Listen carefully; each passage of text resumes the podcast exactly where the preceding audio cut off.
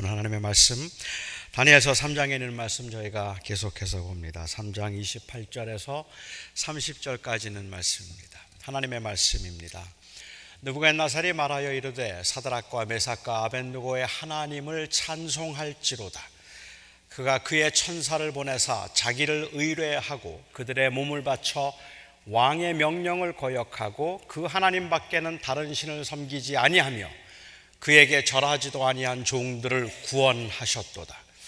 그러므로 내가 이제 조서를 내리노니 각 백성과 각 나라와 각 언어를 말하는 자가 모두 사드락과 메삭과 아벤누고의 하나님께 경솔히 말하거든 그 몸을 쪼개고 그 집을 걸음토로 삼을지니 이는 이같이 사람을 구원할 다른 신이 없음이니라 하더라. 왕이 드디어 사드락과 메삭과 아벤누고를 바벨론 지방에서 더욱 높이니라. 아멘. 하나님의 말씀입니다. 여러분은 언제 그리스도인이 되셨습니까? 저는 제가 고등학교 2학년 때 어느 이웃 교회에 있는 집회 그 부흥에 가서 부흥의 강사 목사님의 요청으로 처음으로 그리스도를 저의 구주로 영접하겠다고 손을 들었습니다. 그런데 지금 생각해 보면 이게 조금 수상합니다. 그날 거의 두 시간 가까이 제가 설교를 들었는데 정말 시간 가는 줄 모르고 재미있게 설교를 들었습니다.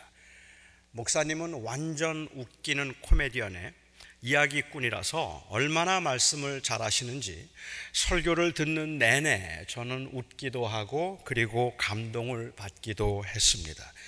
저는 처음으로 그런 걸 경험했어요. 설교를 들으면서 너무 재미도 있고 설교를 들으면서 그 이야기들이 너무 감동스럽기도 해서 그 이야기들을 듣고 설교를 들으면서 제 마음이 완전히 열렸습니다. 그리고 설교가 다 마치고 난 다음에 마지막으로 불을 끄고 그리고 은은한 음악 소리 가운데 지금까지 죄를 지은 적이 있었는가 물었고 죄를 지은 적이 있었다면 죄인임을 인정하고 그 죄를 하나님께 고하라고 했습니다. 예수님께서 모든 죄를 용서하기 위해서 십자가에 달리셨으니까 누구든지 죄사함 받기를 원하는 사람은 예수를 믿어 영접하기만 하면 된다고 어, 그렇게 예수를 마음으로 믿고 영접하기 원하는 사람들이 있다면 내가 기도해 줄 테니까 오른손을 가슴에 얹으라고 했습니다. 그리고 저는 그 오른손을 가슴에 얹었고 목사님은 저희들의 구원을 위해서 진실하게 기도를 해 주었어요. 기도가 마치고 난 다음에 손을 가슴에 얹었던 사람들은 오늘 구원을 받았으니까 이제 영원한 하나님의 나라를 소유하게 되었다고 선언을 했습니다. 그 사건 이후에 저는 사람들이 언제 제게 언제 구원을 받았느냐고 물으면 그리고 구체적인 그 고백의 날이 언제였느냐고 물으면 저는 세례받은 날을 말하기보다는 이 날을 이야기합니다. 하지만 저는 그날 그 설교에서 복음을 들은 적이 없습니다. 제가 손을 들었던 것은 그 제가 죄인이라는 사실에 대한 인정이었을 겁니다. 사실 저는 제 동생을 많이 때렸기 때문에 어, 그 죄로 인해서 내가 참 동생을 많이 때린 죄에 대한 잘못도 있었고 또 그리고 욕심이 워낙 많았어요. 제 동생들은 제가 하도 욕심이 많고 하도 동생들을 괴롭혔기 때문에 저를 놀리는 노래를 만들 정도였습니다. 그래서 노래를 만들어서 불렀는데 그 노래 가사는 그냥 단 아주 심플했어요. 늑대 미련 고음돼지라는 그러한 대로 그냥 늑대 미련 고음돼지를 계속 반복하면서 저를 제가 없을 때마다 놀리다 들키고 나서 또 맞고는 했으니까 제가 저는 죄인이라는 그 사실에 대해서 제가 인정을 했고 그리고 아마 그것보다는 제가 좀 더 잘 믿고 싶다는 간절한 마음의 표현으로 제가 가슴에 손을 얹었다고 말하는 것이 맞을 것 같습니다. 저는 그날 복음을 들은 적이 없음에도 불구하고 그래서 그 예수를 믿는다는 게 무엇을 의미하는지 저는 전혀 몰랐음에도 불구하고 그날을 잊을 수가 없습니다. 내용도 잘 모르면서도 저는 그날 제가 목사가 되겠다고 헌신한 날이기 때문에 그렇습니다.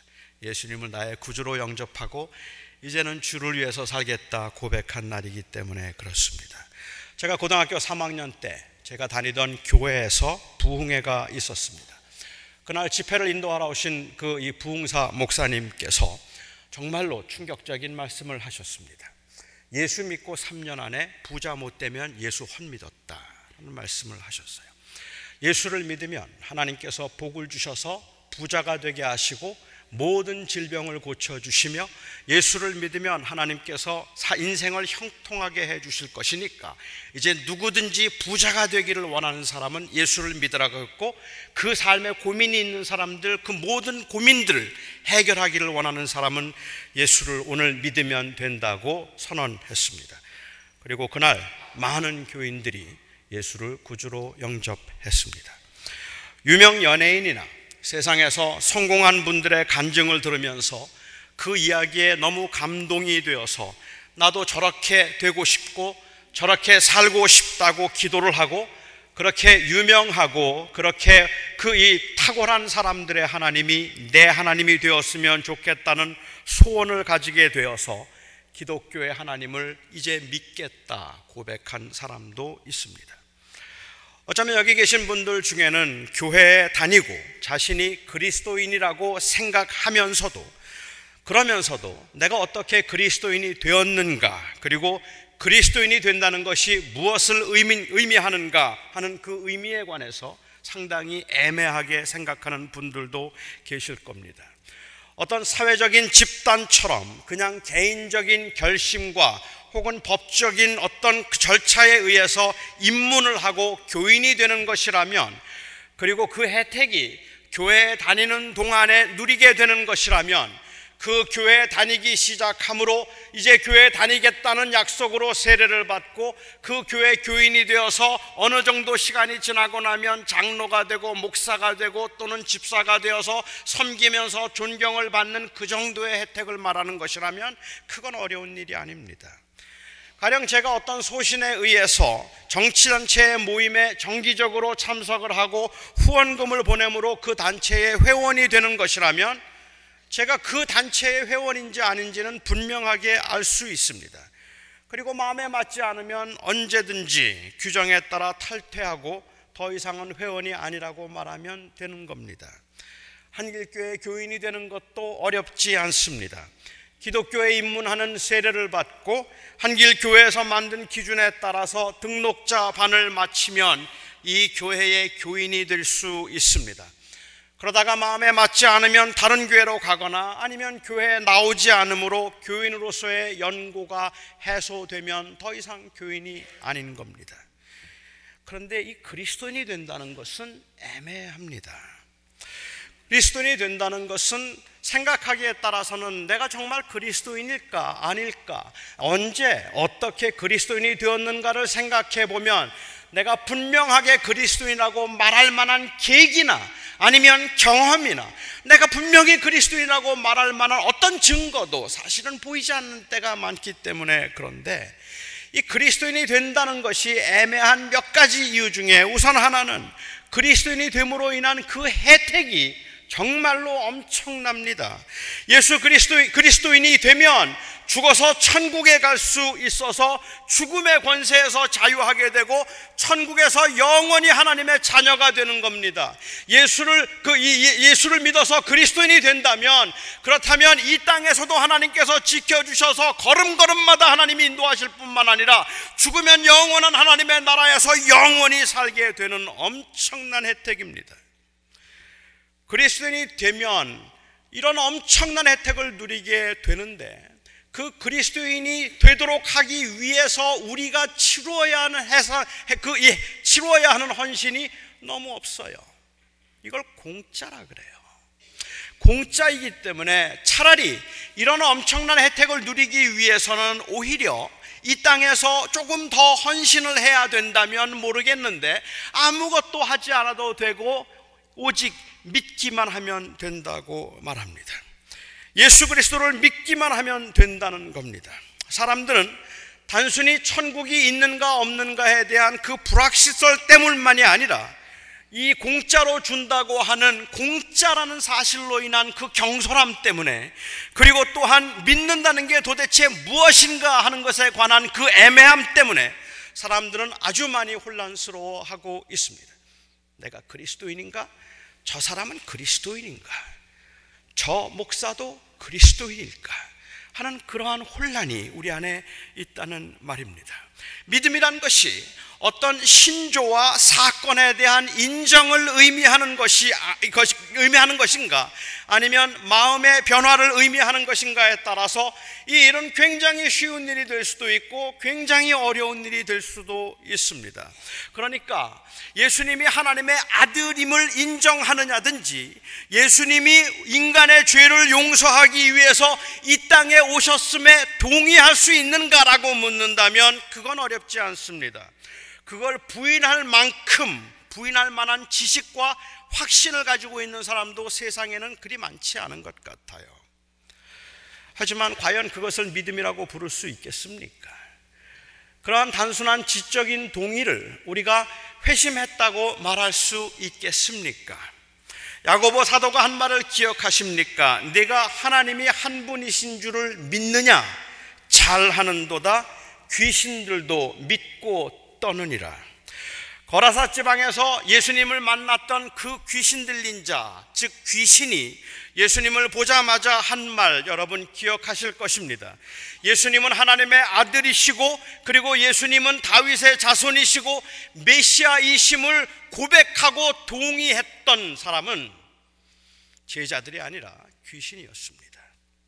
그때 귀신이 이렇게 말합니다.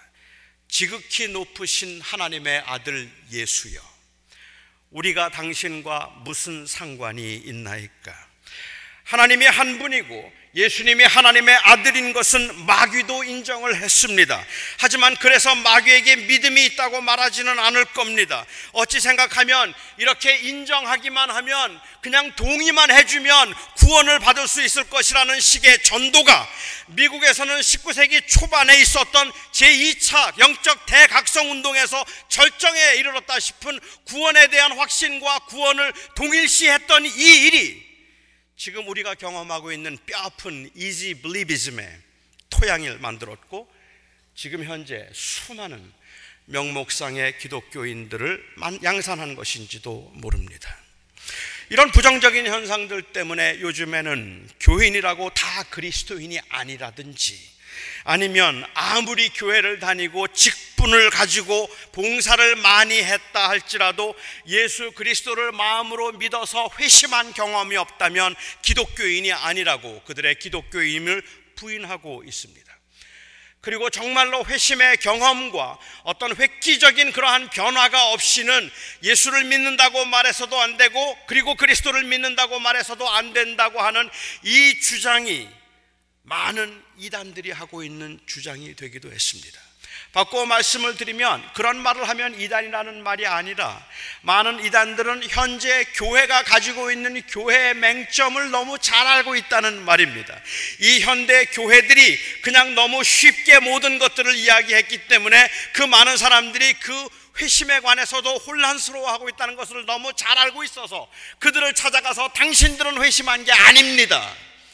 진짜 회심하고 싶으면 여기 이 공부를 한번 와보세요. 라고 말하면 넘어간다는 말이에요. 그만큼 자신이 없어요. 그만큼 분명하지가 않아요. 하지만 그래서 예수 그리스도로 그냥 교회 봉사 많이 한다고 교회 다닌다고 그리스도인이 아닙니다라는 이 말도 너무 애매합니다. 사람의 마음은 자기 자신도 모르는 것이기 때문에 어느 때는 믿는 것 같기도 하고 어느 때는 안 믿는 것 같기도 해서 내가 그리스도인이냐 하는 이 말에 항상 우리는 혼란스럽고 두렵기조차 합니다. 여러분은 정말 믿음이 있습니까? 하고 누가 묻는다면 이 질문에 얼마나 많은 의미가 함축되어 있는가 하는 것을 저희는 잘 알고 있죠. 여러분은 정말로 예수를 믿습니까? 라는 그 말 속에는 그 고백에 합당할 만큼의 삶의 모습이 있습니까? 라는 실천을 강조하는 것처럼 들리기도 하고 여러분은 정말로 예수를 믿습니까? 라는 말에는 그 예수님의 인성과 신성과 삼위일체의 관계에 관해서 어느 정도의 지식을 가져야 되는 그 지식의 정도를 묻는 것 같기도 하고 여러분들은 정말로 예수를 믿느냐는 그 질문은 마치 어떤 일에 대한 확신과 신념을 의미하는 것 같기도 하기 때문에 도대체 내가 믿음이 있는 걸까 없는 걸까가 애매하기조차 합니다. 저는 사람들이 그리스도인이 되는 과정은 아주 다양하다고 생각합니다. 저처럼 지은 죄가 많아서 그냥 죄인이라 용서받고 싶어서 예수를 믿은 사람도 있고 병이 들어서 병이 낫기를 구하며 하나님을 믿기 시작한 사람도 있고 부자가 되기 위해서 예수를 믿은 사람들도 있습니다. 다양한 이유로 시작을 했지만 어떤 사람은 아주 진실하게 신앙생활을 하는가 하면 어떤 사람들은 그 전에 가졌던 그 동기를 만족시키기 위한 이유에서만 예수를 믿는 사람도 있습니다. 그러니까 처음 시작이나 동기를 보고 그 마음의 진실성을 판단하는 것 역시도 위험한 일일 겁니다. 여러분 느부갓네살에 대해서는 어떻게 생각하십니까? 느부갓네살이 하나님의 자녀가 되었을까요? 느부갓네살이 정말 믿음이 있었을까요? 느부갓네살은 지금까지 두 번 엄청난 충격을 받았습니다. 하나님의 존재를 인정하지 않을 수 없을 만큼 확실한 증거들을 그는 경험했습니다. 이미 저희가 살펴본 것처럼 느부갓네살이 꾸었던 꿈을 다니엘이 맞추고 그리고 그 꿈에 대한 해석을 보여 주었을 때 느부갓네살은 그 신기함에 온 몸을 떨었습니다. 그는 전율하면서 고백했습니다. 너희 하나님은 참으로 모든 신들의 신이시요 모든 왕의 주제시로다. 여호와 하나님이 참 하나님이라고 고백을 했습니다. 모든 신 중에 네가 믿는 하나님이 진짜 하나님이고 내 하나님이 살아있는 하나님이라고 고백을 했습니다. 그런데 그는 그리고 나서 금신상을 만들고 모든 사람으로 하여금 그 앞에 절을 하도록 만들었습니다. 어떻게 그럴 수가 있습니까? 다니엘 앞에서 느부갓나살이 했던 그 고백은 진실한 고백이 아니란 말입니까? 그는 지금 거짓말로 거짓말을 하고 있는 겁니까? 그런데 아무리 생각해 보아도 느부갓날이 거기서 다니엘 앞에 거짓말을 할 이유가 없어요. 애굽에 있던 바로 왕처럼 그 하나님이 열 개의 재앙을 보내고 그 하나님이 그 하나님의 능력을 보여준다 할지라도 나는 내 하나님 믿지 않을 것이고 나는 내 하나님의 말에 순종하지 않겠다라고 말할 수도 있는 거예요. 그만한 힘이 있습니다. 그런데 느부갓네살은 내 하나님이 참 하나님이라고 고백을 했습니다. 저는 그가 했던 고백은 진실한 고백이었지만 그 고백의 의미는 그래서 하나님이 내 인생의 주인이라는 고백은 아니었다고 말씀을 드렸습니다. 사드락과 메삭과 아벤누고는 그 금신상 앞에 절을 하지 않았고 느부갓네살은 그 세 사람을 용광로 속에 집어 넣었습니다. 그리고 그는 그 용광로 속에 있는 신들의 아들처럼 생긴 네 번째 형상을 보았고 겉옷 색깔도 변하지 않은 채 그 뜨거운 용광로 속에서 뚝뚜벅뚜벅 걸어 나온 세 사람을 보았습니다. 얼마나 놀랐을까요? 하나님의 존재를 인정하지 않을 수 없는 충격적인 상황입니다. 그 누구라도 그 앞에서 경악하지 않을 수 없었고 그 누구라도 그 앞에서 하나님의 존재를 인정하지 않을 수 없는 인정할 수밖에 없는 그런 상황이었습니다. 그래서 그는 그 하나님의 실존에 아주 확실하게 반응했습니다. 사드락과 메삭과 아벤누고의 하나님을 찬송할지로다. 그가 그의 천사를 보내사 자기를 의뢰하고 그들의 몸을 바쳐 왕의 명령을 거역하고 하나님 밖에는 다른 신이 섬기지 아니하며 그에게 절하지 아니하였던 이 종들을 하나님께서 구원하셨다. 내가 저에게 절하지 않는 자는 다 죽인다고 했는데도 불구하고 그 왕의 명령을 거역하고 하나님께 순종함으로 인하여서 그들이 살아계신 하나님이 그들을 구원하시는 것을 보여주었도다. 그는 하나님이 그들을 건지신 것을 인정했습니다. 그리고 온 땅에 조서를 내렸습니다. 각 백성과 각 나라와 각 언어를 말하는 자가 모두 사드락과 메삭과 아벤누고가 섬기는 하나님에 대하여 경솔히 말하거든 그 몸을 쪼갤 것이요 그 온 집을 걸음터가 되게 하리라 말했습니다. 자기가 이제는 그가 이 사드락과 메삭과 야벤누고가 섬기는 그 하나님에 대해서 모욕적인 발언을 하거나 그들이 섬기는 하나님을 방해하는 자가 있다면 그들을 온 몸을 쪼개버릴 것이고 그들의 터를 그, 그 그들의 집을 걸음터가 되게 만들겠다고 했습니다.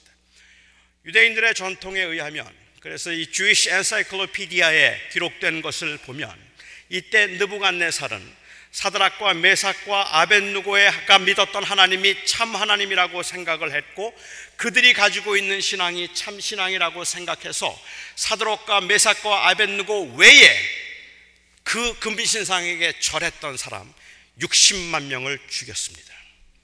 그 금신상에 절하지 않았던 그들이 자기가 믿지 않았어도 저들은 가짜 신자들이라고 그 60만 명을 죽였다는 기록이 어, 있습니다. 그것이 사실이었다면 하나님의 존재와 능력을 인정한다 할지라도 그의 잔인함은 그의 회심을 의심하게 만들기에 충분하기는 합니다. 하지만 그가 한 일은 이제 그 땅에서 온 이스라엘 백성들이 어깨를 펴고 살 수 있게 되었고 마음 놓고 하나님을 섬길 수 있도록 만들어 주었습니다. 여호와 하나님보다 유대인들이 바벨론에서 하나님을 섬기며 살아가는데 가장 확실한 울타리가 되어 준 사람이 바로 느부갓나살이었다는 말입니다. 대단하죠. 그래도 하나님은 그의 주인은 아니었습니다. 그 고백을 하고 얼마 지나지 않아서 느부갓네살은 왕궁에서 쫓겨나게 됩니다. 말 문자 그대로 미쳤기 때문에 그렇습니다. 갑자기 그는 미쳐서 정신 이상자가 되어서 뭐 그가 경험했던 그 질병이 어떤 정신 질환인지에 관해서는 지금 여러 학자들의 의견이 분분합니다만은 그러한 정신 질환에 걸려서 그가 짐승 소리를 내고 짐승처럼 행동을 하고 그리고 밖을 그렇게 헤매며 다녔기 때문에 왕궁에서 쫓겨나서 동굴에서 그리고 광야에서 7년간을 고생하게 됩니다. 그렇게 7년 동안을 고생하다가 제정신이 들어오고 그가 경험해야 됐던 일들에 대한 다니엘의 꿈의 해몽에 감탄했던 그가 사장에서 또 한 번 이렇게 고백합니다.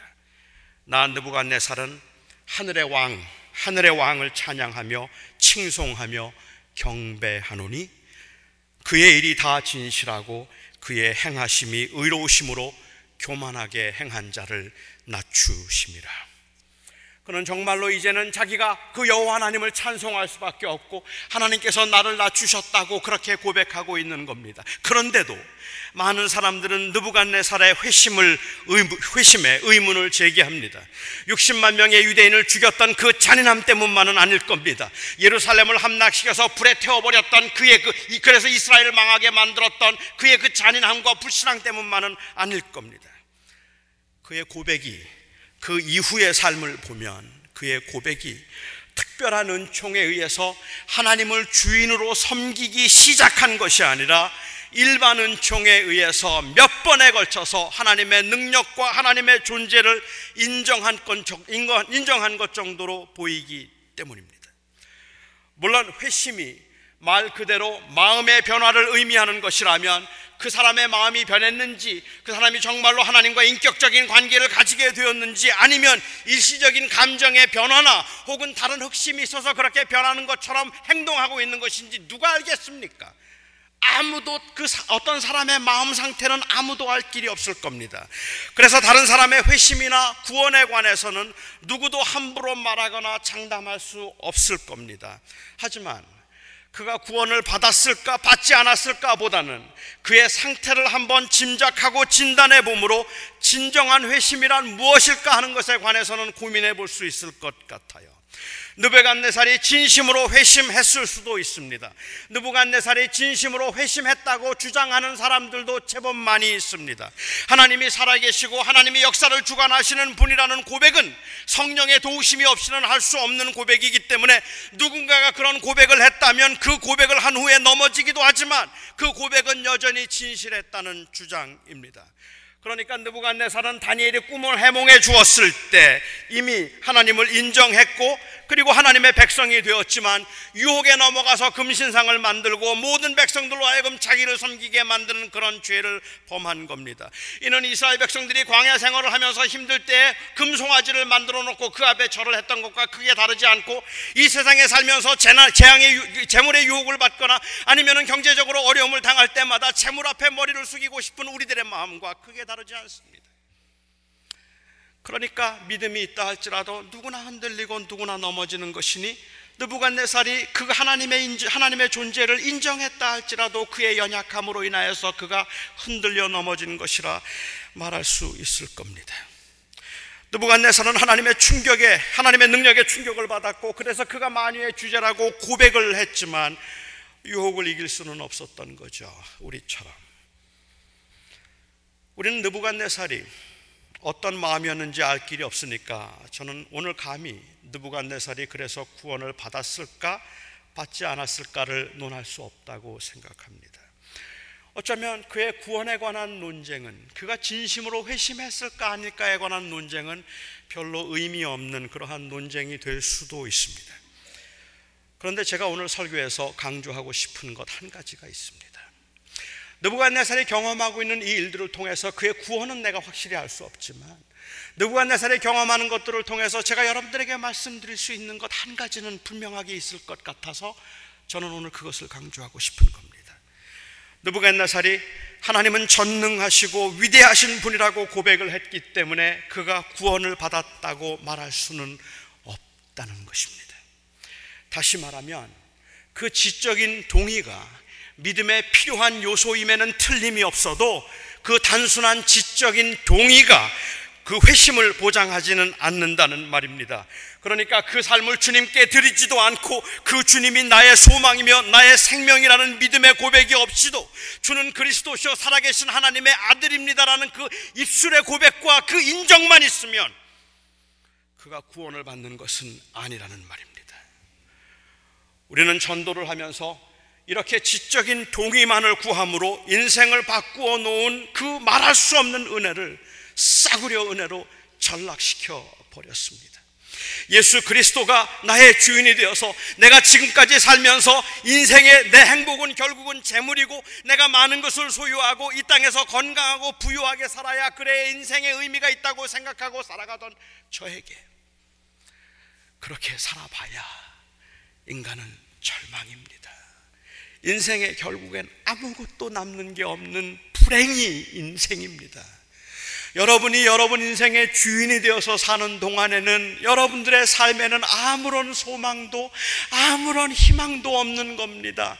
그런 우리들에게 그 죽음의 문제를 해결하여 영원히 살도록 하기 위해서 예수님께서 이 땅에 오셔서 우리를 위하여 십자가 죽으셨으니 이제 여러분이 스스로 주인이 되어서 여러분의 인생을 그 여러분 원하는 대로 살려고 하지 말고 하나님을 주님으로 모시고 그 하나님 앞에서 하나님을 인정하여 주님으로 모시고 여러분의 삶을 주님 앞에 내놓을 때 비로소 자유함이 있을 겁니다. 주님은 그것을 위해서 죽으셨습니다라는 이 엄청난 엄청난 변화를 그렇게 하지 않으셔도 됩니다.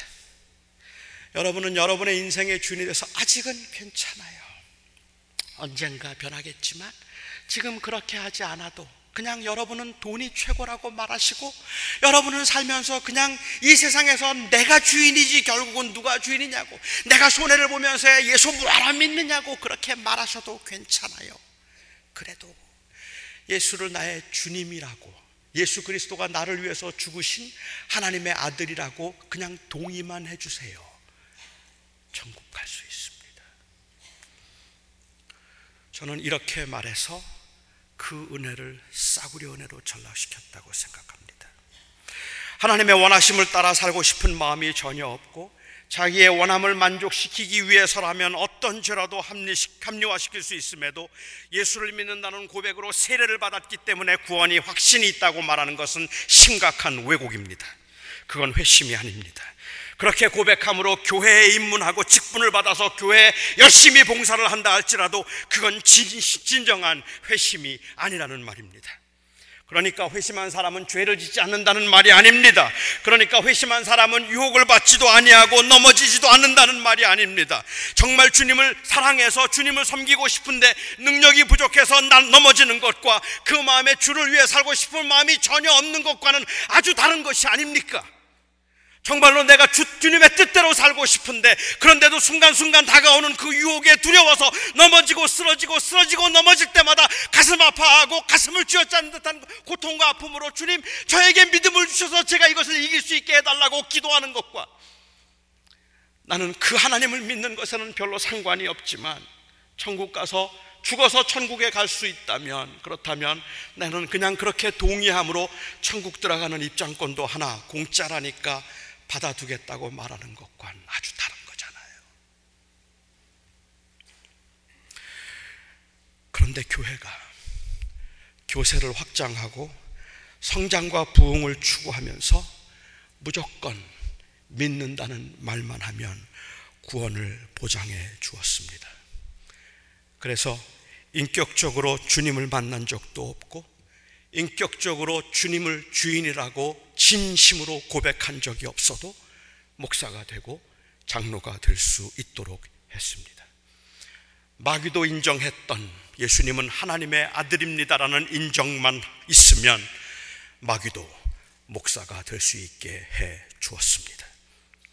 교회는 언제나 은혜를 말하지만 이 은혜가 불의와 부정을 용납하게 만들 수 있었던 것은 그것이 공짜임을 강조하고 죽을 수밖에 없는 죄인에게 임했던 은혜임을 강조하지 않았기 때문입니다. 예수님을 인정하는 것이 믿져야 본전인 일이 되어버렸다는 말입니다.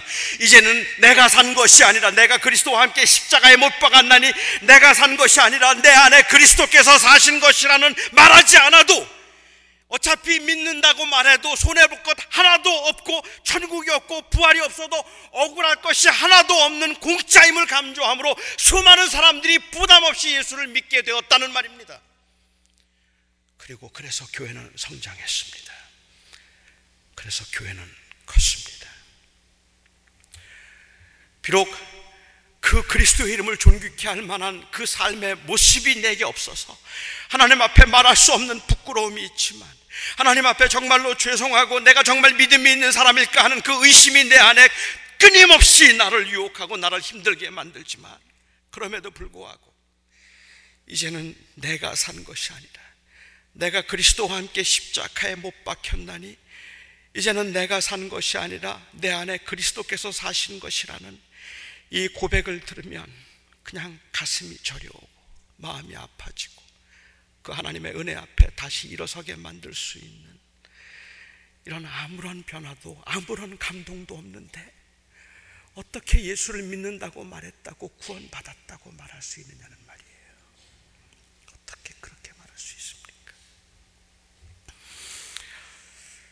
이제는 정말로 예수를 믿는 건 믿져야 본전인 천국 들어갈 때 필요한 입장권 정도로 사람들은 아니 많은 사람들은 이해해도 되게 만들었습니다. 만일 부활이 없다면 우리는 인생 중에 가장 불쌍한 인생이 되리라는 바울의 고백은 신자들 중에 몇몇 잘 믿는 사람들에게 해당되는 말이 되도록 했습니다. 물론 이해합니다. 그렇게 부담 없이 교회 다닐 수 있도록 해야 나중에라도 혹 헌신된 제자가 되지 않을까라는 심정에서 그리했을 겁니다. 저도 처음에는 이해하지 못했지만 그렇게 교회에 다니다 보니까 이렇게 목사까지 된 것처럼 여러분들의 경우도 그렇게 고백이 없어도 그냥 일단은 교회 다니는 게 좋은 거니까 그렇게 말했을 겁니다. 하지만 그리스도인이 된다는 말이 무기력하기 이를 데 없는 심지어 요즘에는 부끄럽기조차 한 말이 되도록 한 주범이 바로 그 부흥과 성장을 대가로 지불한 타협이었음을 부인하기는 어려울 겁니다. 지적인 동의는 회심의 증거가 아닙니다. 느부갓네살이 용광로 속에서 걸어 나온 세 사람을 보고 충격을 받아 하나님을 높이고 찬양했다 할지라도 그것이 회심의 증거는 아닙니다. 물론 그렇다고 넘어지지 않음이 회심의 증거도 아닙니다. 아무리 원한다 할지라도 우리에게는 죄를 짓지 않고 살 수 있는 능력, 유혹을 받지 않을 수 있는 능력이 우리에게는 없습니다. 그럼 무엇이 회심입니까? 내가 어떻게 내가 회심한 것을 알까요? 저는 오늘 감히 여러분들에게 이렇게 한번 물어보고 싶습니다. 여러분은 정말로 천국을 소망하십니까? 여러분은 진정으로 주님과 동행하고 싶으십니까? 비록 매일 넘어지고 매일 흔들리지만 오늘 설교를 들으면서도 가슴이 뜨끔거리기도 하고 내 모든 것들이 다 혼란스러워질 만큼 어느 때는 너무너무 자신이 없지만 그런데 주님, 저는 그 예수 그리스도를 통해서 하나님의 다스림을 인정하고 싶습니다. 저는 그 하나님의 다스림을 받고 싶습니다. 이 고백이 여러분들에게 있습니까? 회심한 사람은, 즉, 변화된 사람은 이 세상이 전부인 것처럼 사는 사람들이 아니라 그 나라가 있음을 믿고 그 고백으로 사는 사람들임에 틀림이 없습니다.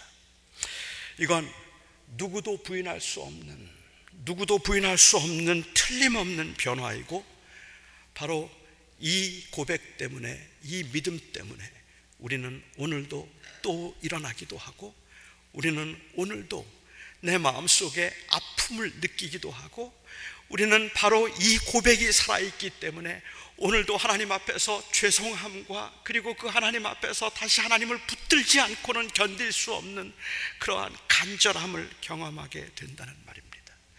바로 이 고백 때문에 죽어도 못하겠는데, 죽어도 안 되는데, 그런데도 불구하고 마음이 부딪혀 견딜 수 없어서 하나님 내가 용서를 꼭 해야 되느냐는 기도를 할 수밖에 없게 만들고, 이젠 다 끝났다 생각되는 그 순간에도 절대로 그 앞에 그냥 그대로 있어서는 안 될 것 같은 안 될 것 같은 그러한 그 간절함을 느껴 다시 일어나게 만드는 힘이 하나님 나는 그 나라를 믿습니다라는 이 고백과 예수 그리스도를 통하여서 하나님이 나의 주인이 되셨으니 내가 그 하나님을 인정하며 주님과 동행하고 싶습니다라는 고백이 살아있기 때문입니다. 그래서 저는 회심은 의외로 아주 확실한 것일 수 있다고 생각합니다. 기도하겠습니다. 나의 하나님, 정말 답답하고 정말 한심합니다. 그런데 정말 이 답답하고 한심함이 회심의 증거일 수도 있다면 제가 느끼는 이 안타까움과 저 자신에 대한 분노가 회심의 증거일 수도 있다면 내가 하나님의 원하심대로 살고 싶은데 그렇게 살지 못하고 내 원하는 바 선을 행치 못하고 도리어 원하지 않는 아니하는 악 가운데 있는 모습을 볼 때마다 한심하고 화가 치밀어 견딜 수 없음이 하나님이 주인이시기 때문에 그렇다면 주님 이것보다 더 큰 위로는 없습니다. 오 나의 사랑하는 하나님이여 오늘 이 시간에 부족한 제가 주님 간절히 기도하오니 오늘 이 자리에 함께하는 사랑하는 성도들의 그 고백이 겉으로는 동일해 보여도 느부갓네살의 고백이 아니기를 원합니다. 단순한 지적인 동의나 인정이 아닌 단순한 지적인 동의나 인정이 아닌 진심한 진심으로 하나님의 하나님 되심을 고백하고 그 앞에 자신을 내려놓는 고백이기를 원합니다. 예수님의 이름으로 기도합니다.